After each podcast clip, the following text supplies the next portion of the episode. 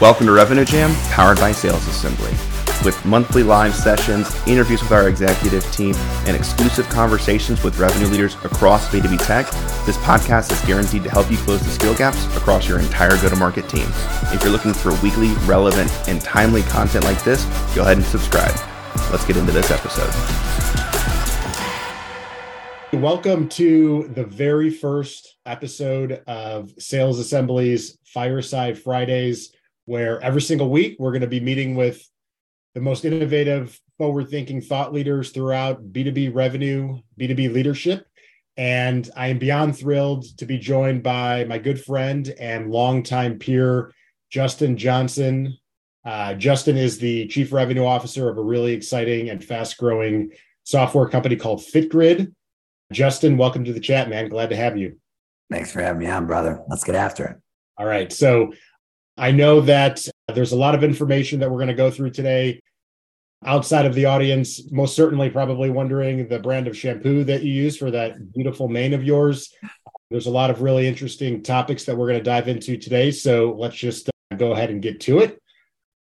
First question. So obviously, there's a lot changing throughout B2B sales, B2B tech right now. Keeping your head on a swivel, everything is moving in a million miles an hour curious your thoughts on what would you say to be the the biggest trend or the biggest change that's coming throughout b2b tech b2b sales? It means mediocrity is not going to be tolerated. You know when money was cheap four or five years ago you know you had first time founders raising money at crazy valuations and just pretty much buying customers. And when i think about where things are at, you have to have a great product. And not only do you have to have a great product, you have to have a great sales organization.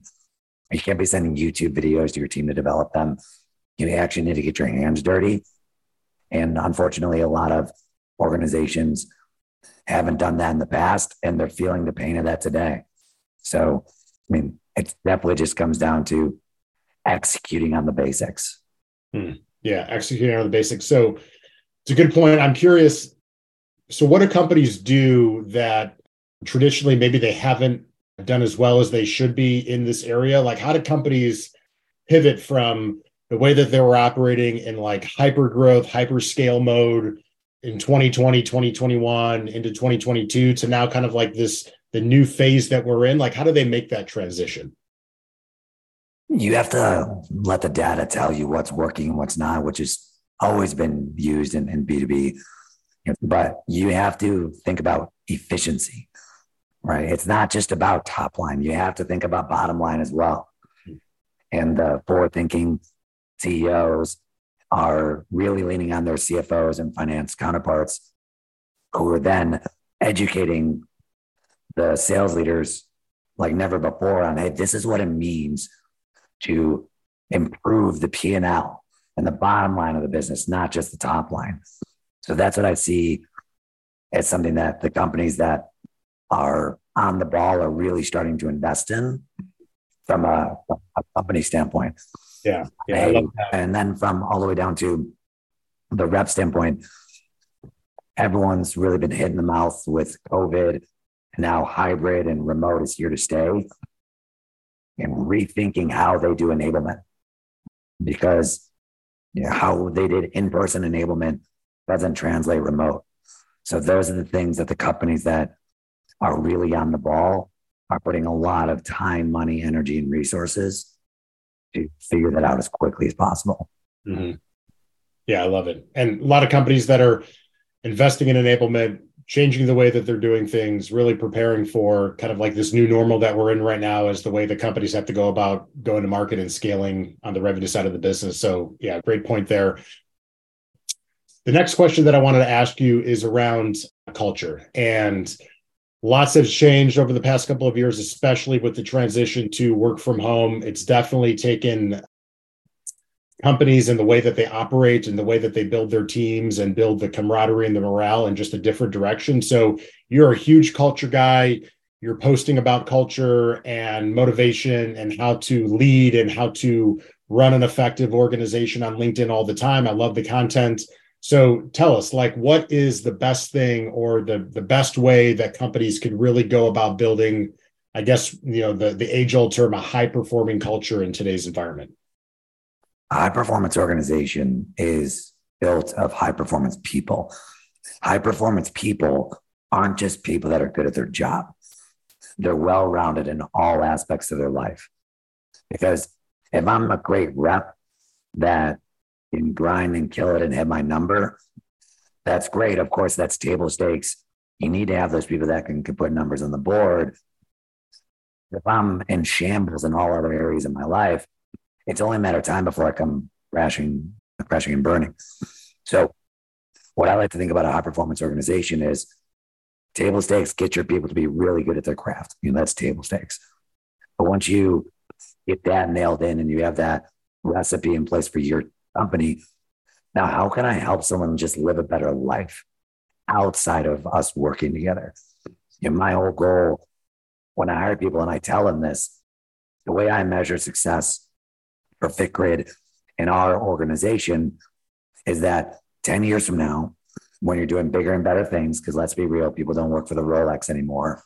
You know, there's a good chance we're not going to be working together five, 10 years out. I want you to look back and say, not that I'm making more money, my life is in a better place because of that experience.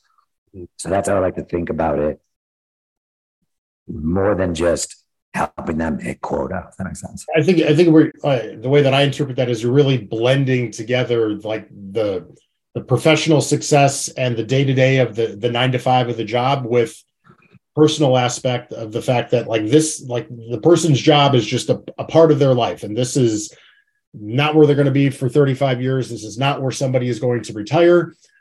This is a step onto something different or something bigger or better in their future. And i think employees today they demand work environments where uh, the culture embraces their unique aspects of their life. It embraces their interests outside of work. And it's not just about showing up, hitting your number, putting in your hours, and then going home and coming back and rinsing and repeating the next day. 100%. Awesome. I love it. Kind of keeping along that theme, I wanted to ask you about leadership. Uh, you've been in revenue and sales leadership for many, many years what would you say is the biggest or most important lesson that you've learned along the way about how to be an effective leader? If it walks like a duck, talks like a duck, sounds like a duck, it's a duck. And what I mean by that is this stems back to a quote that I heard from the legendary John McMahon when I first got into leadership. And it was relating to helping me be a better interviewer because that's a skill just like anything else. And he said, you know, everyone in an interview says they work hard, right? But not everyone really has work ethic. And their parents had 18 to 20 years to teach them work ethic. You're not going to teach them that in six months. Don't think you can fix somebody, right? So I take that into consideration when I'm interviewing people and when I work with people because I've yet to have a situation where I spotted red flags early and it ended up working out. Right. Not a single time in my entire career. So I take that into, you know, when you think about a high performance organization, you're only as strong as your weakest link, and your weakest link can be a cancer pretty quickly.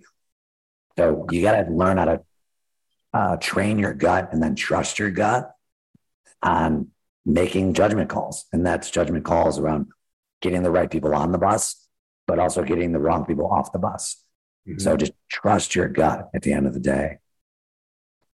I love it. That's actually somebody asked me this question last week, just in a different context. And my answer was very similar. And it was you can't change somebody's stripes. If they have personality traits or specific components to their work ethic or intangibles, you could teach somebody new skills and you could teach somebody how to use a new CRM and you could show them different ways in which to go about utilizing the processes of your organization.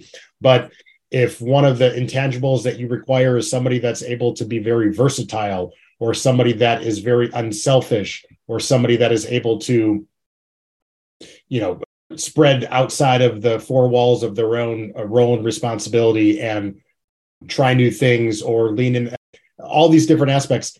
If they don't have some of these characteristics and that's what's important in your organization, they might be a very good functional employee in the role that they have, but that doesn't always breed success for the culture and the organization. So I I couldn't agree more with kind of the way that you go about that.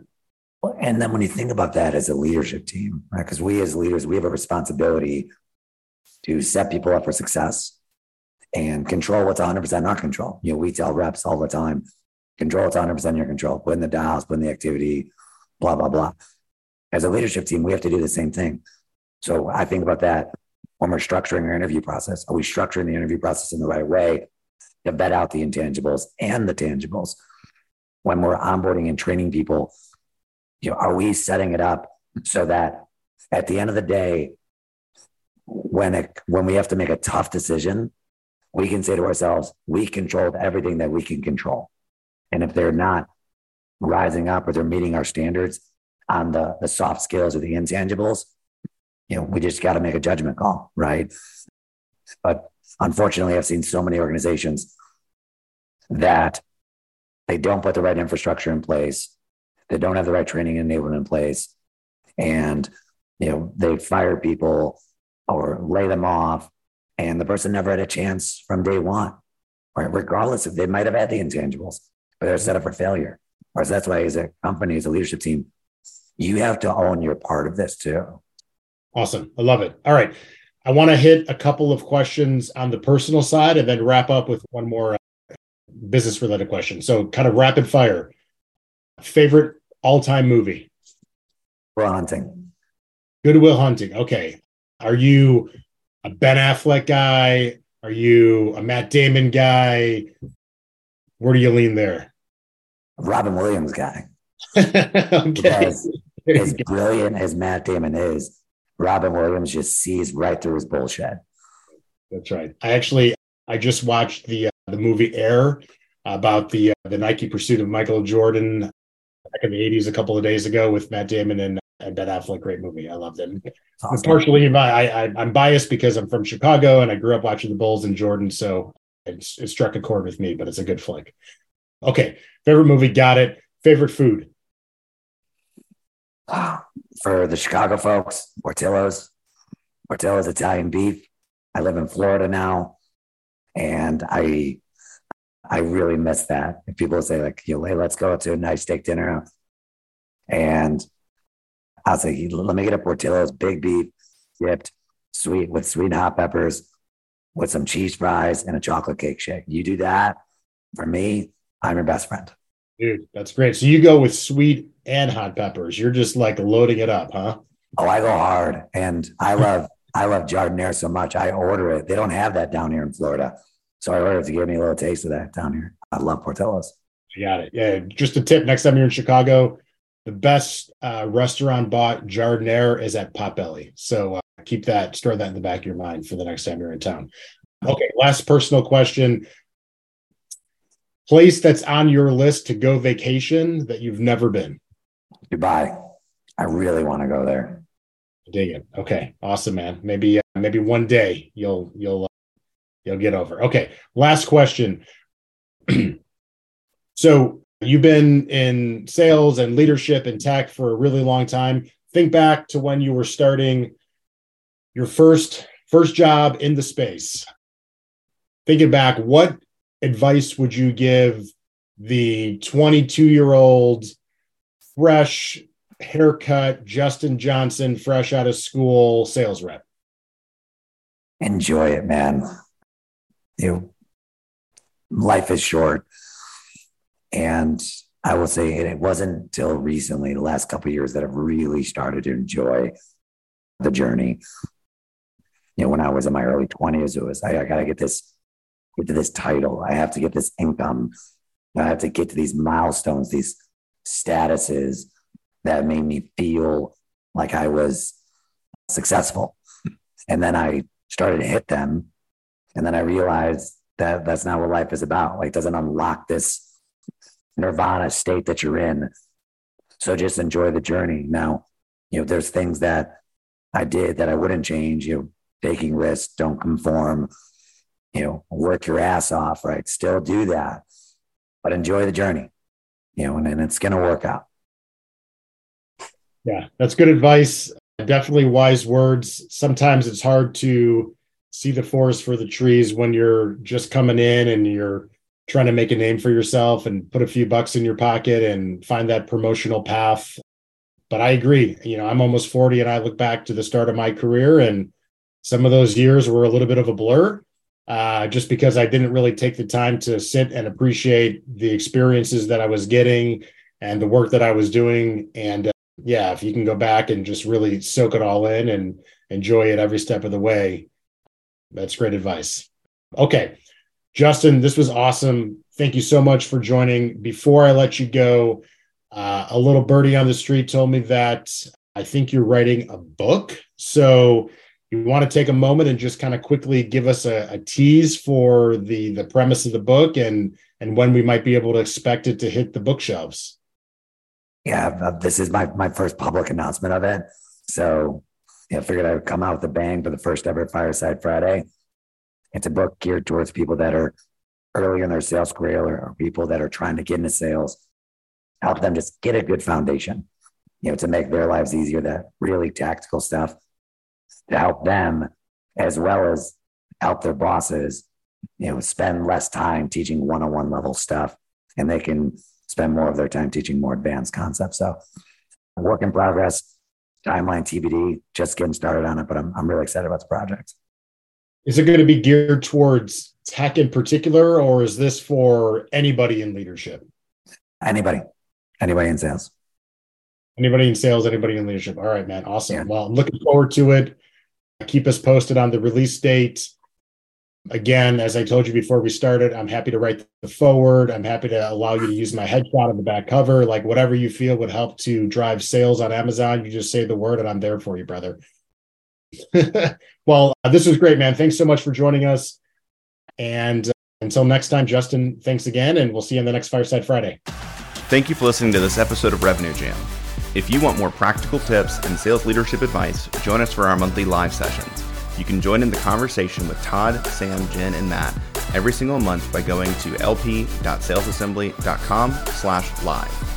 And if you're looking to close the skill gaps across your entire go-to-market team, go to salesassembly.com today to schedule a call. We look forward to seeing you in the next episode.